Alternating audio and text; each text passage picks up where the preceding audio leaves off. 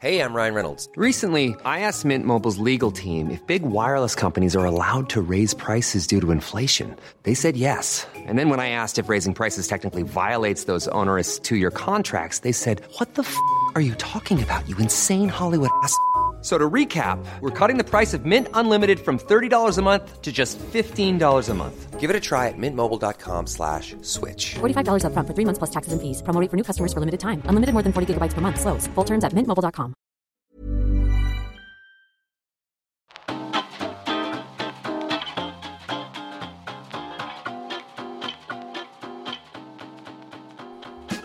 Hello and welcome to Gays on Film. This podcast is where we, a pair of gays, talk about what we're watching. I am Declan. And I'm Ned. And in this episode we're going to be talking about the Super Mario Bros. Movie. It's weird that it's got a full stop, but then it has another la- word. Well, I think that's because it's an abbreviation. Abbreviation to brothers. Yeah. Yeah. Remember, we'll be talking spoilers throughout as always, so proceed with caution. But before all that, Ned, I'd love to know what you've been watching since we last recorded. Oh, um, what have I watched? So we finished Wild Isles, didn't we? The we did. David Attenborough B B C documentary. We did a little post about it on our stories because yeah. we were so enthused. Avid follower, followers of us may have noticed that the final episode of the series wasn't broadcast no. on primetime T V um, because it was about climate change and policy. and. But what I don't what understand I, is uh, the full documentary, the full season had been about, like, every episode mentioned something about the changing climate or some failure in policy that has led to, you know, polluted rivers, polluted seas, yeah. how our forests have been cut down. Like, every episode had something. I know this one was specifically about how the British Isles had changed. Well, I think this, the only real difference between that and this, like the rest of the season and this episode in particular, I think, was that all of that was stuff that has changed, so you can't really argue about it. Like, it's all, this is what happened and this is the result. Mm. Whereas the last episode is very much, and this is what we can do about it if everybody does their bit and makes the right decisions in the positions that they're in, which obviously is a bit of a hint hint to the government, who repeatedly don't do enough um, to protect the natural world in Britain, which, by the way, if you didn't know, is one of the world's most nature depleted countries. Um, just for those of you who are interested in that. Um, and also, you know how he, at the end, he was like, if you want to find out more about what you can do, Google... Which I did. Save Our Wild Isles, which mm. I also did. Um, that organisation is a non-profit and does lots of stuff, but there was lots on the website about, like, petitions you can sign, which obviously is kind of direct political action as well. And I think in the recent context of B B C and apoliticalness that happened around um, Gary Lineker a few weeks ago, it was probably just like a, let's just try not step on it. I do maybe understand if it if it's getting you to sign petitions and stuff, because the B B C just has to be so careful, um, which sometimes is it is a... It's a massive plus of it, but it's also a massive minus, because climate and degradation of of of wildness in mm. the U K shouldn't necessarily be no. something up for political debate, but no. everything always is, because whilst the Tories... Well, because... I always remember the last election, every every... um. U K party, apart from maybe U KIP or Reform or whatever the hell they were called, had quite a lot on climate change in each manifesto. Yeah. So I think it's just up to, leave it up to the political parties to decide the best way to, like, fix everything. Well, that is the thing, and this isn't a politics podcast, so this will be my final point on it. But the things that need to happen don't rely solely on government. They actually rely on people who care and are able to do more than they realise they're able to. They just need to feel that they're able to do it. Mm. And so, poli- like good policy underpins that and encourages people and allows people the space to do it. But it's not solely the decision of government to act on climate change or to improve nature in Britain. Which is quite a to the right viewpoint, if you could argue, because it's not, you're saying it's not just government's responsibility. No, it's everybody's responsibility. Yeah. But government has incredible capacity for influence. Yeah. And needs to leverage that to the benefit of everybody, not just to the benefit of people that are already rich and powerful and can afford to get out of climate emergencies. Hey, hey, hey. Um, and we've also watched Air. We did watch Air. At the cinema. At the cinema. Um, what did you think of it? I really, I mean, for a film that's basically about contract law, um, I found it very entertaining. And there's a lot of talk about how, like, the mid-budget film has all gone on streaming now. And I could have happily watched it at home. Is that what you'd call a mid-budget? Yeah. Yeah. But I really enjoyed seeing it in the cinema. It was actually a lot busier than I expected it to be. It was an unlimited screening, wasn't it? Was no. it? No, we went on an Easter... Oh, we were like going Easter to... Monday it, or something. It was unlimited, yeah. But we didn't see the No, we didn't. Um, I liked how it... You like whilst it was on about Michael Jordan, he wasn't really in it. We only really saw the back of his head. I know. Which I thought was quite... I guess because if you'd done a film about, about Michael Jordan, it's a Michael Jordan biopic, but this was all about... It wasn't even about him. No, this was a film that was set in the marketing, sales, advertising team yeah. of Nike. And Nike. Really, the bits about Michael Jordan were more about Michael Jordan's mother and her savviness when it Played came to... Played excellently by Viola Davis. Yeah. Yeah. Um, she was a female character mm-hmm. with depth, wisdom, um, a sense of humour, and yeah, she was brilliantly played by Viola Davis, although didn't feature too heavily. No, which I would have kind used... of made sense in the story, but... You don't get Viola Davis into just a... do a little bit, do exactly. you? Exactly, and yeah. you saw her a lot in the trailer as well. And then she wasn't a huge part, mm. which, you know, is fine. You don't always have to cast Viola Davis in the leading role, but she could have been utilised a lot more. And yeah. I would have enjoyed to see it. Yeah. Because I thought she was a great character. But if you're listening to this as this episode comes out, I think it is still in cinemas. So if you do fancy it, I would recommend it. I think I give it three and a half. I think you went four, I think. Uh, but yeah, enough probably. high enough for people to uh, as a recommendation from us. Yeah, definitely a recommend. Um, I'll move to T V now. Uh, in the last episode, I said that Succession episode two was fantastic, and I think I did like a chef's kiss thing. But episode three, which I think we're safe to say we can spoil it now.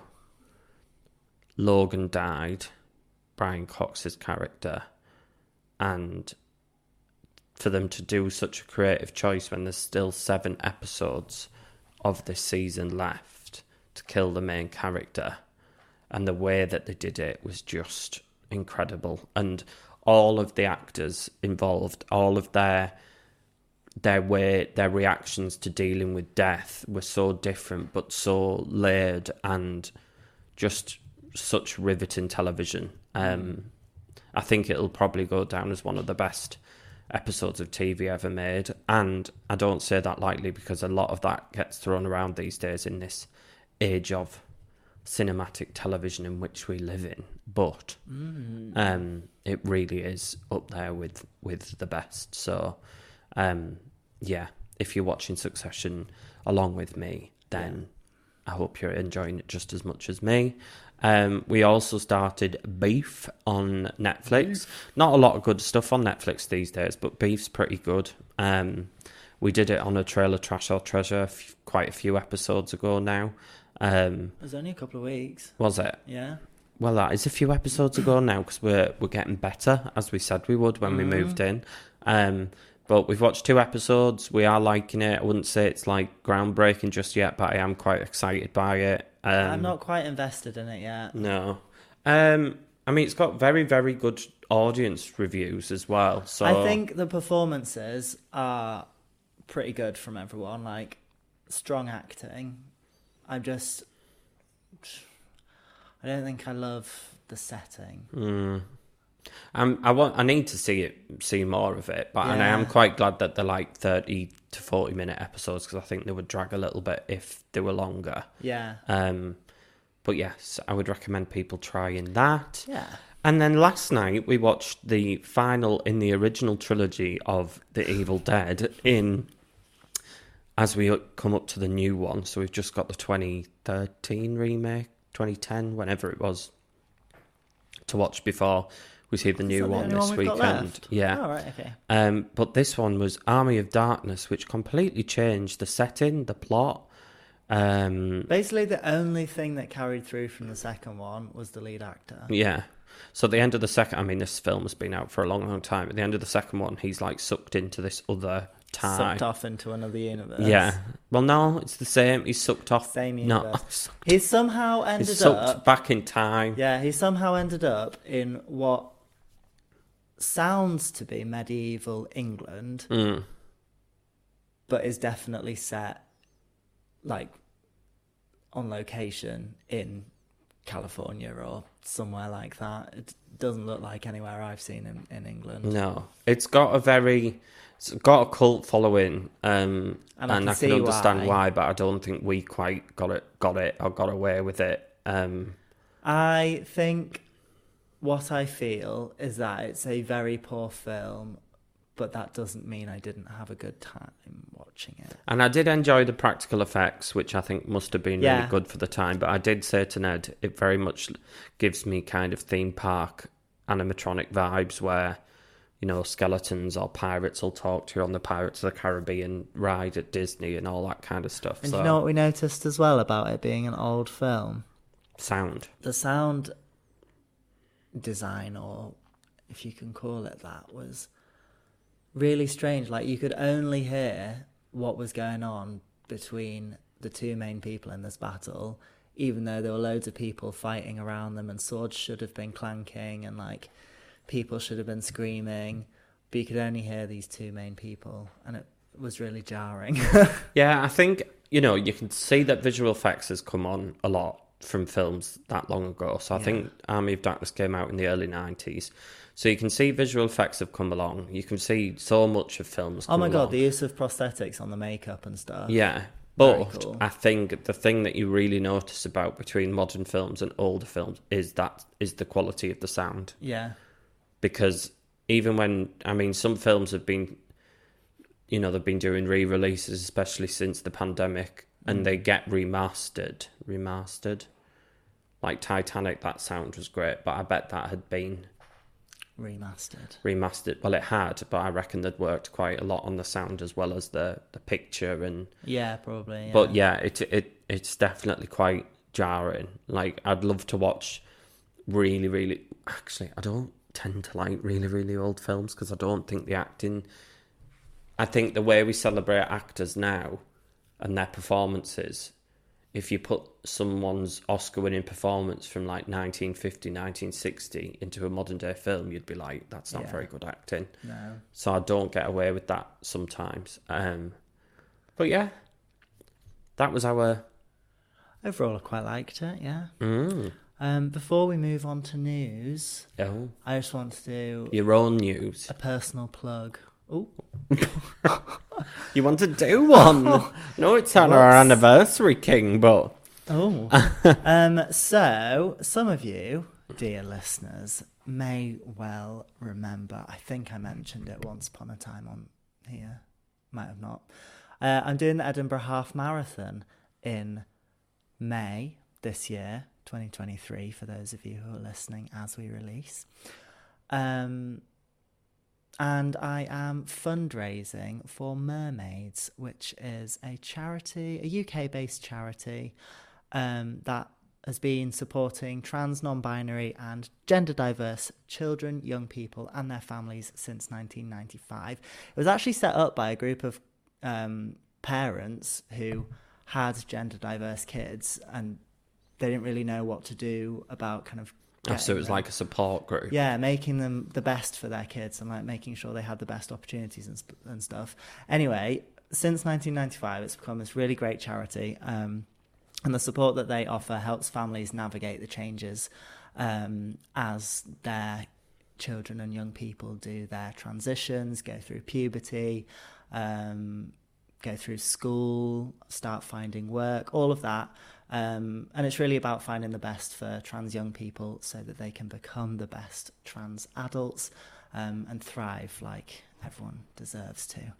Um, so that's why I've chosen that charity. And if you would like to sponsor me, if you can, um, I'll pop a link in the show notes um, and we'll probably put it out on some socials as well. So you I might, will, yes. You might see it on Twitter and Instagram. Might have to get a shot of you running to put on Ooh, our Instagram. Okay. Yeah. God.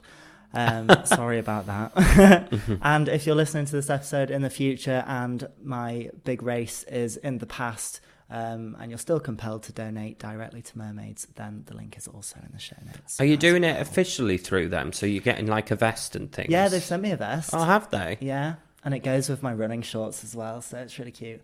And I think I might wear a pink headband, so I've got all of the trans colours on the day.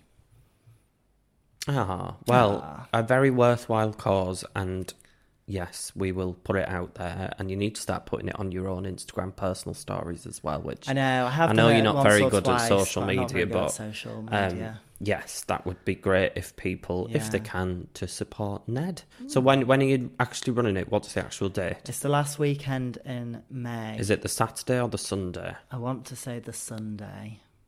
Tell people when it is. Let me...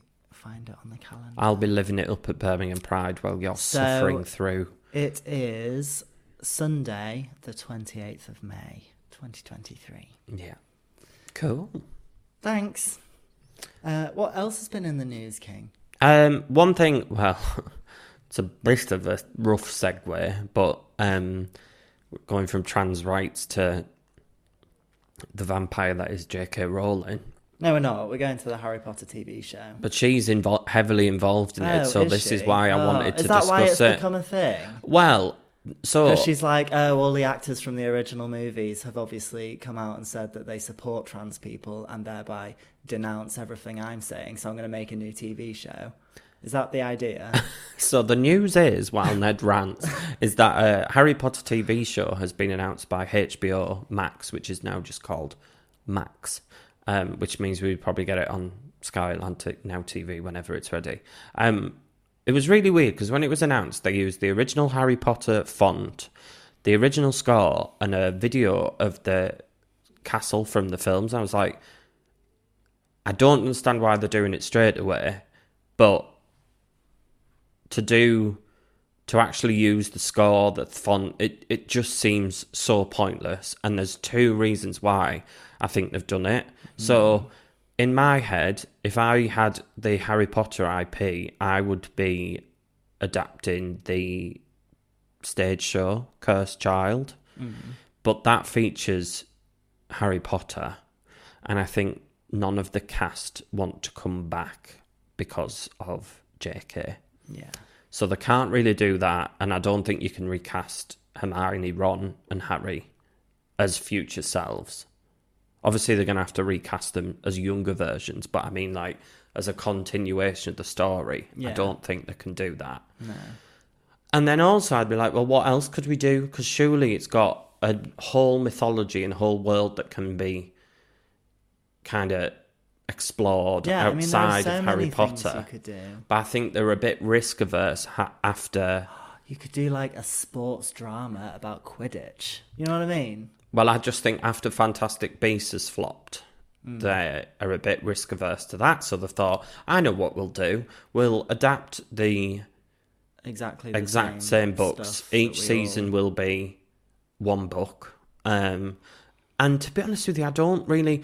You know, a lot of fantasy I would say is better on T V, but because you can get into more detail. But the Harry Potter books aren't all that dense, and apart from maybe some of the latter books where they did have to cut bits out, they yeah. had they didn't miss a lot of stuff. As, yeah, as so, far as fantasy literature goes, Harry Potter is quite light, isn't it? Well, yeah, because it was they are kids' books. They yeah. were like accessible for you, like as a kid. Um, they weren't particularly dense. Um, and what has happened in the past, based on books that were made into film that was made into T V, was A Series of Unfortunate Events springs to mind. Yeah, but they only did one film, and, and it, it covered the like, first three books. Yeah, and yeah. it wasn't as culturally significant no. as the Harry Potter saga. And I'm also remembering... Oh, it came to me. No, it's gone. So, like, Warner Brothers have got the Lord of the Rings I P, yeah. and they've announced that they're going to do more Lord of the Rings films. But they're not going to remake the films that were already... No. Do you know, I just think it's so... I yeah. really... Oh, I know what it was. Golden Compass. Um, well, that that busted a studio. Dad. Yeah. That um, was so bad it, it broke yeah. a studio. And I've not seen the final season, but I think that mythology is quite rich and I think it can be explored through a T V show. Yeah. Whereas the only Harry Potter books that probably weren't fully adapted and mined was maybe the fifth, and I always remember the fifth, The Order of the Phoenix, being an absolute beast of a book. So they had to cut quite a lot of that. But the last book, they made into two films. Yeah. So it, it's not... They got all of the detail. I, oh, I'd be very interested to see how this goes, because I think even... I really struggle with the storyline of the last book. Like, both of those films, I just find them such an effort to watch. Oh, I really like all of them. What's your favourite Harry Potter film? Prisoner of Azkaban. Same. I think... If there's any one answer. I think the best... Well, I don't know. I think the best run of them was three, four, five. Yeah. Yeah, I'd agree. Um, but we'll see. I mean, it probably won't be out for ages because they would, they would, I think they were just clutching straws and trying to plug this new redeveloped streaming service called Max. So they were mm. saying... I mean, there was some good bits also. The... Um, What else is there? The It prequel, Welcome to Derry, is coming out in twenty twenty-four. Something else was coming out in twenty twenty-four. Oh, The Penguin. We saw a first look at that. Um, they're doing another Game of Thrones spin-off, um, which is a book. Um, Dunk is that the one summer. You bought the other day? Yeah, well, I bought two books. One that's The House of the Dragon, and then one's that the other spin-off. The other spin-off. The bat's back outside. I wondered what you were looking at. Ned's obsessed with bats. Um, well, where we've just moved into, um, now the the light on an evening is just the right timing that the bats come out before we put the blinds down. So I get to see them all. Oh. It's exciting. Um, Speaking of Wild Isles and saving nature. And a Conjuring T V show, a T V show set in the film world of the... Shall we talk about the escape room we did quickly? Oh my God, that's what we watched that we didn't even talk about. The Nun. Oh yeah, we didn't. Yeah. So, I've seen all of the Conjuring films, but I've not seen a lot of the spin-offs. spin-offs. So, I hadn't seen The Nun, and I've not seen The Curse of La La... La Llorona. And I've not done any of the Annabelle films either, actually. I've only ever seen the... The ones that are called Conjuring. Yeah. Right. And we went to do this... Um, Escape room. Escape room in Leeds with some For of Ned's friends. Friend's birthday on Charlotte, Saturday. If you're listening, like you said you would. And the theme of it was like a haunted church, and it, don't get me wrong, it was quite scary anyway. And it was one of these escape rooms where there's multiple rooms to it. And we were in the first room, and we took we were all focusing on this wall, and behind us there was like a steel railing that we had to get through with a key. Yeah. But somebody dressed as the nun from these Conjuring films and the nun yeah. came up behind us and absolutely frightened the lives out of us. I honestly cannot remember a time when something caught me so off guard that I felt genuine fear. I had the itchiest of armpits, which is a fear response of mine and my mum's, which no one else seems to get. Very strange. Um, But it was so scary. And yeah, it was fun. So we were inspired to come home and watch The Nun, which was a bit naff, but scared you. It did scare... I think the whole day had been scary. You made me close all the doors and switch all the lights off in the house. Yeah, I was in that mood where I couldn't go in a room until the light was, was on. Yeah. But it's because there was a bloody actor as the... It was scary. Um, yeah. And what was really... When we went into another small room, there was like this dark corridor, and I could see her walking towards it, and all oh, six of us were trying to get into this tiny little room. And she never touched us, because I don't think they ever would, but... Why would they? It was scary. Honestly. But yeah, that's it for new. But do you think, they're going back to Harry Potter, do you think it'll be a flop? I don't think it will be. I don't think it'll be a flop, because I think people try to separate the Harry Potter universe from J K Rowling. I don't necessarily mean because of that. I just mean because it's been done, and what's the point? What do you mean? Because Harry Potters have been done, so what's the point in adapting them? Is, will they flop because of that? The J K Rowling issue, I don't think, will have that big of an effect currently. Well, no, that's but you I never mean. know. This is going to last, like they've said, ten years. Hopefully, as trans, right, trans rights get better and more people come around to the actual truth, yeah. her views might start to become a bit more, where even more... Because I think currently a lot of people who don't like her views are... It's very much a small minority on Twitter, unfortunately. I think the rest of the country aren't all that bothered about trans rights. And I don't mean they don't care. It just doesn't affect them. Yeah. So... Hopefully. What I meant by that was I don't think that'll have a massive impact on it, so it probably won't flop. Uh, I don't think it'll flop either, even without the J K stuff, because I just think people love Harry Potter, and I think enough people will watch it. I'm probably not going to bother with it. I'll see what happens. I'll see what it looks like. I'll see who the cast. Um, I will definitely wait until after the first season is finished before I decide to even watch an episode. I mean, we're probably not even looking... Because I don't want to contribute to its initial success. But, equally, if it's going to be one book per season, that's what, seven seasons? Can you imagine me watching a seven-season show that's not Buffy? You might exactly. change, who knows? Or Always Sunny in Philadelphia, but they're like twenty-minute episodes, so... Anyway, what time we've had. But now it's time to cast our minds into the future and get excited for what's coming up in the world of film. Is this a T V? No. No, it's film. It's film. It's time now for Trailer Trash or Treasure. What have we got this week, Declan? We have got the next installment in the Marvel Cinematic Universe. Well, actually, if you don't count the telly. But anyway, Marvel Studios is The Marvels. Um... Links in the show notes if you want to watch along with us, and we'll be right back after the sparkles. The Marvels, then. The Marvels teaser trailer. So what we see in this is a follow-on from the post-credit scene of Miss Marvel, in yeah. which Captain Marvel somehow rocks up in Kamala Khan, Miss Marvel's bedroom. But what we're seeing now is... Her, so Miss so Marvel, Captain Marvel, and Monica Rambeau yeah. all have somehow, when they use their powers, switch place. We don't know how this has happened. We don't know what's going on.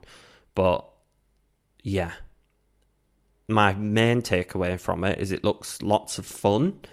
Um, I'm a bit dubious of the comedy elements, because I'm a bit sick of M C U comedy type fun. I think as long as they don't go too hard on the comedy, it's going to be quite good, because I really like Kamala Khan's sense so of humor. So do I, yeah. I think she's really funny. And What's I... her ca- actor name? I can't remember. I'm going to have to have a look. Um, and I'm really happy to see that we visit her house again, because I love her mum so much. Um, so she'll be in there too, which will be very fun. Iman Vellani, and I do think Iman she's Vellani, some of the best yes. casting that Marvel have done in a long, long time. Yeah. Um, she thinks everything is an Avengers test to get into the Avengers. She's very excited to meet Nick Fury. Yeah. Um, what I thought was really clever about this trailer, and Ned just made a good point, which is separate to what I was about to bring up, but Marvel are quite good at trailers, especially oh, teasers. You've taken my point and I've got nothing else to say. Oh, sorry, go on. Well, you've said it now. No, well, you might Marvel have something trailer, to conversate with me as I, as I converse. say this. Converse with me as I say this. Well, what were you going to say? So I was going to say is the song in it, which I don't know what song is it, but the lyrics is "Don't You Tell Me to Smile," which is a bit of a F U to the internet bros that when Brie Larson was cast as Captain Marvel, all they kept saying is she needs to smile more, which is something that they would only ever t- say to a woman. Well, that is something that happens to women of the world every day. Yeah. Out about in real so life. So I thought using that song was very good. Yeah. And especially because Captain Marvel still m- did make a billion, which is a good showing for a, any film. Mm. And it did that with a lot of review bombings on Rotten Tomatoes of these internet bros who seem to have a problem with women. And unfortunately, I was reading about this trailer that it's become the most disliked movie trailer in definitely Marvel history, potentially all on YouTube. And so if they didn't like one woman, Harold, like being the main character of a film, they're not going to like three. three. Um, but yeah, it looks fun. The galactic side of the M C U isn't my favourite. I prefer the more grounded kind of Captain America, Secret Invasion looks my kind of thing. Yeah. Um, I'm excited when they do the X-Men because I'm hoping that'll be quite grounded in Earth and politics because the X-Men is inherently political. Um, X-Men was created for the L G B T Qs. Was it? According to Harry. Oh, well, I thought, I mean, a lot of what you can see with the X-Men is kind of like the civil rights movement and all those kind of themes, yeah. um, which you don't really realise when you watch the originals when you're younger, but if you ever go back and watch them now, mm. you think, wow, yeah, it really is kind yeah. of a a way of telling that story through yeah. superheroes. Um, but yeah, I would say treasure, but I am sceptical. Yeah, I would I'd probably always put a Marvel trailer in treasure because Marvel doesn't do bad trailers. No. As a general My rule. Only thing about Marvel is as it starts getting a bit close to release, they start showing a little bit too much. Yeah, the only trouble is when I see a good Marvel trailer, I think, yay, a good Marvel film, and then I get excited for a good Marvel film, and then I get disappointed by whatever Marvel film it is. I'm just glad they slowed down as well, because this was meant to come out in the summer and got pushed back to yeah. um, November the tenth. Yeah. Um, and I just think Marvel have had to take stock. They've had a few shocks and they just need to slow down and... Don't fall foul of the Netflix churn. Exactly. Yeah. Yeah. So treasure from me and treasure from you. Yeah. Uh, and that brings us to this week's headline feature. The Super Mario Bros. I never know what to say, bros or brothers. Movie. Coming up after this break. So I made quite a few notes for this film. And I told Ned, you probably don't have to because, let's be honest, if we're getting right into it, there's not a lot to talk about. Well, yeah, I kind of, I did a plot synopsis and I've written, I think, two other sentences. Well, I'm interested in your plot synopsis because I had one as well, which was about ten words long, which I think sums up the film. Oh, but... mine's kind of the opposite. So you're describing the full film again. Well, I think what might make most sense is if I say one sentence that would ordinarily come in our discussion after the plot synopsis, mm-hmm. then do the plot synopsis. Go for it. So this film felt like if I put myself in the writing room on day one, Which when they're is... brainstorming what could happen in a Mario movie. I'm Sandra, and I'm just the professional your small business was looking for. But you didn't hire me because you didn't use LinkedIn Jobs. LinkedIn has professionals you can't find anywhere else, including those who aren't actively looking for a new job, but might be open to the perfect role, like me. In a given month, over seventy percent of LinkedIn users don't visit other leading job sites. So if you're not looking on LinkedIn, you'll miss out on great candidates, like Sandra. Start hiring professionals like a professional. Post your free job on linkedin dot com slash people today. There's never been a faster or easier way to start your weight loss journey than with PlushCare. PlushCare accepts most insurance plans and gives you online access to board-certified physicians who can prescribe F D A-approved weight loss medications like Wegovy and Zepbound for those who qualify. Take charge of your health and speak with a board-certified physician about a weight loss plan that's right for you. Get started today at plush care dot com slash weight loss. That's plush care dot com slash weight loss. plushcare.com slash weight loss. They brainstormed how many Mario references they could do. I imagine some sort of a brain dump, just chucking every Mario-related word onto a piece of paper. And then for whatever reason, they decided they that every single one of them needed to be involved in this movie. So they built a really loose, and when I say loose, like a really loose plot from that.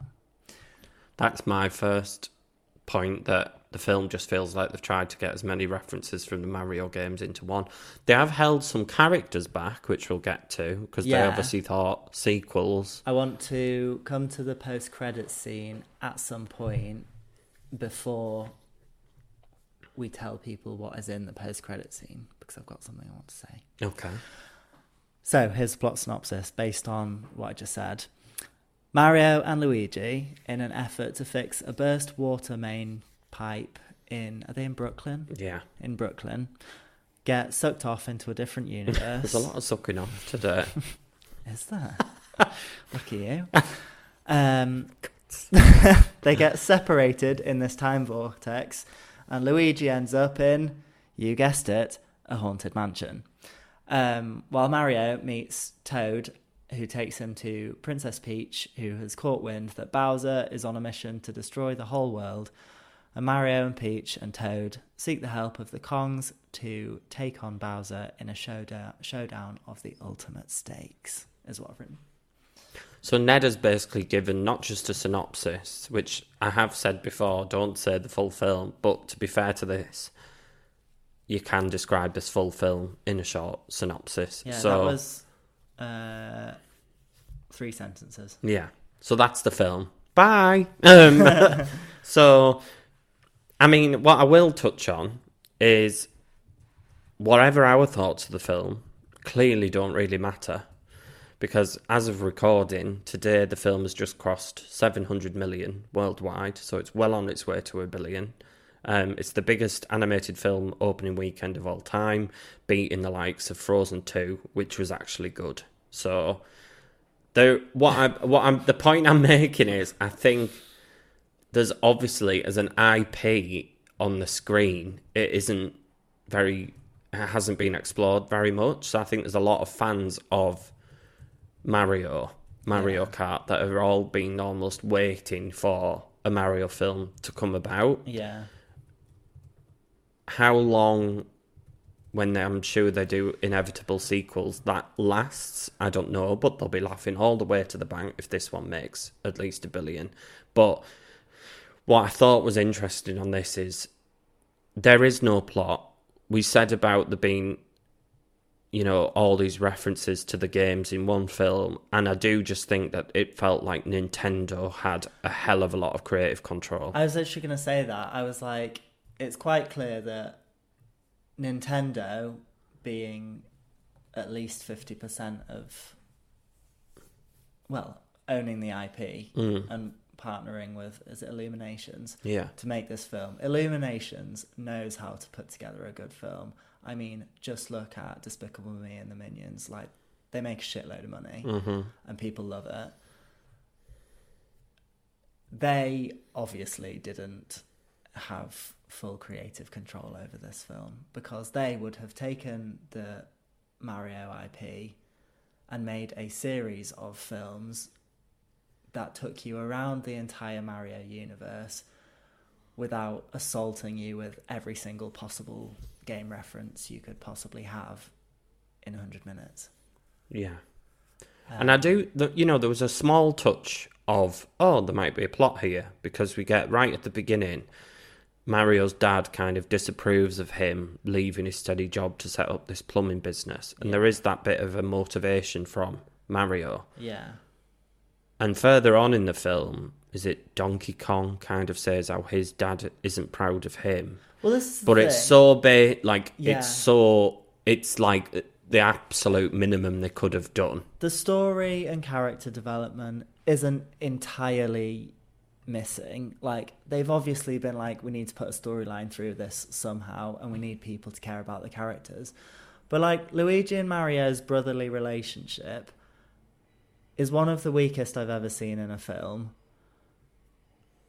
even though they're obviously really close brothers. Like, the only thing that the writers put in to remind you that this is a film about two brothers is, I think twice they say something like, um, when we're together we can achieve anything, or some...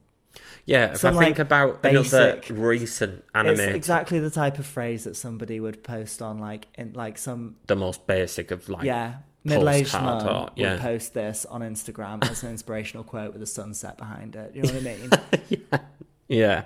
Like, if I think of a recent film, as I was going to say there, with brothers as the main characters and how their relationship was explored, and it almost made you a bit emotional, was Onward, which you've not seen, um, which was the Pixar film that was unfortunately kind of swallowed up because it was released in March twenty twenty, which was just as the pandemic was starting. Mm-hmm. So I don't think it got as much love as it as it probably would have done it during normal times. But that relate like that's how we do a film about brothers.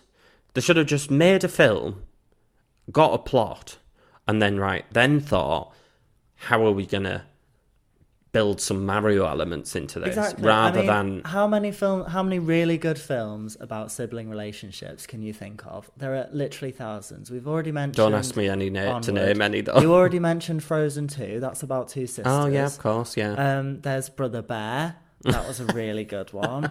There's just fucking loads, basically. Mm. Any of those plots could be recycled into a Super Mario Bros. Movie, and most people would probably be like, yeah, I can see what's coming, but at least it'd be a compelling film. And even some of the plot points, and I use plot lightly, some of the creative decisions were a little bit strange. I don't know if you picked up on this. Go on. But the whole plot about Bowser wanting to marry Peach, Literally. no matter what, Literally. was really backwards. Like, read the fucking room. It almost reminded me of... It was a bit like Shrek, where Lord Farquaad wants to marry Fiona no matter what. But yeah. you can almost forgive that, because that came out in two thousand. Well, I was going to say, like, this plotline might work... Bowser's plotline here might work in the eighties and nineties. Well, yeah, she just... Oh, she doesn't have a choice. I'm going to marry her no matter what. Like, I'm going to force her into... I was like... Why are we watching a kids' film about arranged marriages? Like, I don't it's understand. It's not arranged marriage, no. it's forced marriage. Forced marriage, yeah. And it's also um, toxic masculinity rearing its ugly head. I can't like, believe we're talking about Bowser as a... Like, Bowser sees Peach as a possession, a prize to be won, and his answer is to destroy her kingdom so that she'll marry him. It's a bit strange, isn't it? Yeah. What the fuck is that all about? And he's yeah. got all of these weird, like, pathetic little sidekick minion things doing not really anything. Um, actually, that's probably quite true to the games. The Coopers don't really do a whole lot apart from... I will say, around. If anything, it made me want to play the games. And we did get as far as setting the Switch up. Only to realise that it, the battery was dead and it needed charging. And now kind of the moment's over. But I do, I do keep seeing it and thinking, oh, I would like a few minutes just play a bit of Mario Kart. I think Kart, I've so... lost my Switch charger in the move. Great. Yeah, it does fit me. Like, my laptop, it's U S B C, so we do oh, have so we chargers, do have a charger. But, like, I would have my Switch charger plugged in behind the telly so oh. I can just plug the Switch in. This is a good... Um, bit for the podcast. Yeah. Um, I will say at some points the animation was quite nice. So the bit where Peaches is kind of training Mario to run through, which is one of the most obvious Mario. Peaches. Peaches? Peach. Peach. Yeah. Just one of them. Peach. Peach. It's not Peaches Geldof, it's Princess Peach. Oh, sorry. Yeah. Okay. uh, like, I liked where she was training Mario how to yeah, run I thought through. That was fun. And there was a bit where when she jumped off something, her hair kind of fluttered in the wind. I thought, oh, that's nice animation. Mm. And I did like the fight with, from an animation point of view, when Donkey Kong was fighting yeah. Mario. Yeah. And King, we got some L G B T representation. The yeah. furries. Oh, they're not only L G B T. No, I know. Well, queer, can I dare say uh, that? Yeah, I think it probably be, yeah. Yeah. Yeah. With the Tanuki suit. I was like, oh my God, it's a furry. Um, get when you. Mario puts yeah, it on, I yeah. was like, I've seen one of those down Canal Street. um, so, yeah, that was a bit... Hmm. Obviously, kids wouldn't think that when they watched no. it, but I was a bit like, oh, this is um. They strange. Were just... There's not much to it. Basically, we can talk yeah, around it. They, and I actually think we've done quite well to talk this yeah, much about it. I just it. feel like a lot of the elements of the games that they did put in that were as if you were in a game, I quite liked how they tried to do all of that. But then with, say, setting Mario and Luigi as being New York Italians instead of Italian Italian, they it felt like they put so much effort into giving them a backstory that was... Well, that re- was probably really... down to the fact that they were going to cast American actors, so they needed yeah, yeah, to... Yeah. yeah, which is a bit naff, but... It was... It, yeah, they just put a bit too much effort... It felt like they put more effort into the first five minutes of the film than they did into any of the rest of the plot developments. So as a Mario player, is there anything that they can still explore other than characters? Oh, this would be a good point to refer to our post-credit scene. Okay. Um, throughout this whole film, there is one glaring omission as far as the characters that are introduced. Which is always the character I used to pick on Mario Kart. Quite a popular character. People love this character. Yeah. And if you get to the end of the film, knowing that there's a post-credit scene, you can probably predict who is going to show up in the post-credit scene. So the credits roll, and then... The suspense, King. And it flashes to the same underground bit near the water mains pipe in Brooklyn that the brothers were fixing at the very start. Um, and there is a white and green egg shaking. Hmm. And it's about to hatch. Obviously, that's going to become Yoshi. Yoshi. Didn't we see Yoshi? Yoshi? No, so what we saw during... I thought he, he popped out the egg. Oh, maybe he did. I can't remember. Anyway, but... that's the first time you see Yoshi. But earlier in the film, the only other hint of his existence is the fact that on like the sort of adventure saga-ish bit that would make a really cool time-lapse sequence in a better-made film was when Mario, Peach and Toad were like walking off on their adventure and they crossed a river where a load of these Yoshis were drinking. Oh, there's that. I have heard people say there were there was a Yoshi Yoshi earlier on in the film that I did. This is yeah. all that film was. It was it Spot was the blink, Nintendo Easter eggs. It was that was it. Blink and you'd have missed it. Was ironic it, it came out at Easter, I guess, because it was full of Easter eggs. But yeah, um, there are also some other characters. There's the is there like a yellow and purple version of Mario that. That's like so that's Wario. Yeah. So there's that. So there are characters they haven't used, which they've obviously saved. Yeah. Is there anything I'm asking you, like world-wise, that they haven't used? They didn't really go underwater particularly much. Right. And does that happen in that the games? That happens quite a bit. Um, like I was I, like the Rainbow Road looked cool, but I just thought it felt you used like so the best, forced. the best, yeah, uh, racing done, thing already. Yeah. They've played all of their best cards, yeah. and whatever's left is just kind of mopping up the bits. Like, I don't know. Yeah. Well, we're definitely going to see some more, because the, there's no way that this makes a billion and they don't do a sequel. Oh, I wouldn't be surprised. Which is why I'm so disappointed that it was bad, because if they'd have been like, this will do quite well, let's save some of our best bits. And it was probably going to do well really regardless, wasn't it? But exactly. Yeah. They could have put a bit more...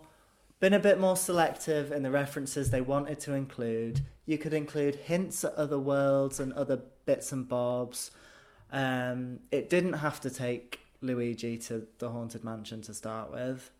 that was stupid. That's wasted in what could have been an entire film or a spin-off or anything. Like, all of these creative choices are just squandered opportunities for what could have turned into a really cool Mario cinematic universe. M C U? um, but yeah, uh, I guess we're not far off from wrapping up. I mean, it's a very short film. If you stay right till the end of that post-credit scene, you'll only be watching it for ninety-two minutes. So that's even like, yeah. that's after like ten minutes of credits.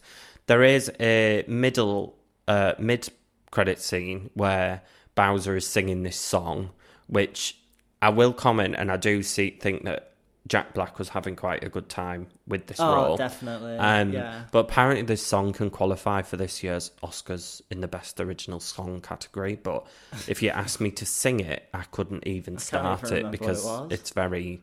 He's on the piano. Do you remember I re- that? Yeah, yeah, I remember him playing the piano. Yeah. And then I think from performances-wise, I think probably my fa- favourite was Anya Taylor-Joy as Peach and Chris Pratt and... Michael, somebody who did Luigi. Charlie Day. I've kind of put, we're fine. I think all of the casting choices... I might have, pro- like, obviously getting over the fact they were American instead of Italian, I would have probably stuck with Charlie Day for Luigi. I but think... I don't... I think we're probably... Chris Pratt and Anya Taylor-Joy felt weird to me. I think we're probably giving this film... I mean, we are a film podcast, and it is what probably going to be one of the biggest films of this year, so it would feel weird not to have done an episode on it. But I think we have definitely scraped the barrel with things we could talk about. I'm surprised we've managed to fill the time, to be honest. Yeah, um, but the kids would probably enjoy it. It's colourful, it's fun yeah. for them. Yeah. If you're an adult, probably have a sleep. Maybe. um, star rating? Uh, I gave it two stars. I gave it two, and the more I talk about it, the lower it's getting, so I better shut up. I think I still, I'm sticking with two. I did quite enjoy some of the action scenes, um, and it, yeah, a lot of the flashes were quite, it's got a nostalgia factor, which I think is what it's riding its cinema success on, to be honest. And what about... A gaydar. I know, I was just going to get it out.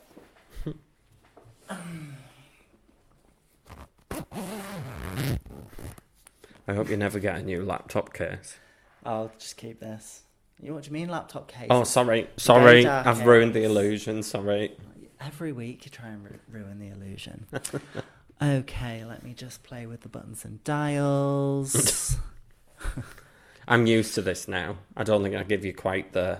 The funny look as I did. No. When it um, started. It was a withering look, I think, is withering how I would describe look. it when wow. it started. So, um, have you got any predictions for where it's sitting on the gaydar scale? Uh, what have we What have we got? Well, so far we're still quite short. So we've got in order of gayest to least gay, Scream six, Everything Everywhere, Swiss Army Man, John Wick. Between Swiss Army Man and John Wick. Oh, it's actually come out just above Swiss Army Man. Totally disagree. Why? Well, actually, I listened back to our Swiss Army Man episode, and I almost said that operated outside of gender, not, uh, societal norms and gay shit. But I still think Swiss Army Man had relatable themes and topics that you could get behind as a queer person, mm. whereas all this had was a Rainbow Road and...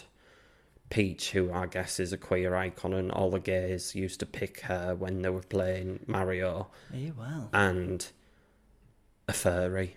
So... Well, the uh, gaydar has been convinced. What's your thoughts on it? I mean, not well, to I be like, of... there wasn't any going to be any gay shit in it because it's a kid's film, but there felt... wasn't because it's a kid's film, which is crap. But, yeah, it just um... felt a bit flowery. Basically. And it, yeah, it had a Rainbow Road. Yeah. But it wasn't the progress flag, it was the old, it was a rainbow, so... Well, I mean, it wasn't even a pride flag, it was a rainbow. Yeah. Um. Yeah. Did you used to pick Peach? Yeah, went through a lot of phases, actually. Um, I liked Yoshi the most. Yes. I remember when I learned how to swap characters to, from Mario to Luigi to play like the proper levels through, and I was I was Luigi every time because I've always been one for an underdog, and I think people think Luigi's a bit pathetic, but I used to beat Bowser with him, so. Right, um, and that's all for this time. If you've enjoyed this episode of Gays on Film, please subscribe, rate and comment on your podcasting platform of choice. Don't forget to follow us on Instagram and Twitter, we are at Gays on Film Pod, and check out our Letterboxd accounts, links of which are in the show notes. We'd like to hear your thoughts on... Actually, don't bother with your thoughts on this one, to be honest. That's the first time in forty episodes I've said that, but I'm not debating this film anymore, it's crap. Um, well, feel free to send us the comments, though. It's always good for engagement. I have been Declan. And I have been Ned. And this has been Gays on Film. Thanks for listening. Bye. Bye.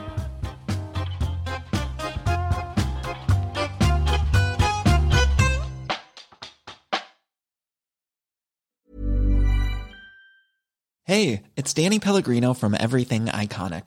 Ready to upgrade your style game without blowing your budget? Check out Quince. They've got all the good stuff, shirts and polos, activewear and fine leather goods, all at fifty to eighty percent less than other high-end brands. And the best part? They're all about safe, ethical and responsible manufacturing. Get that luxury vibe without the luxury price tag. Hit up quince.com slash upgrade for free shipping and three sixty-five day returns on your next order. That's quince.com slash upgrade.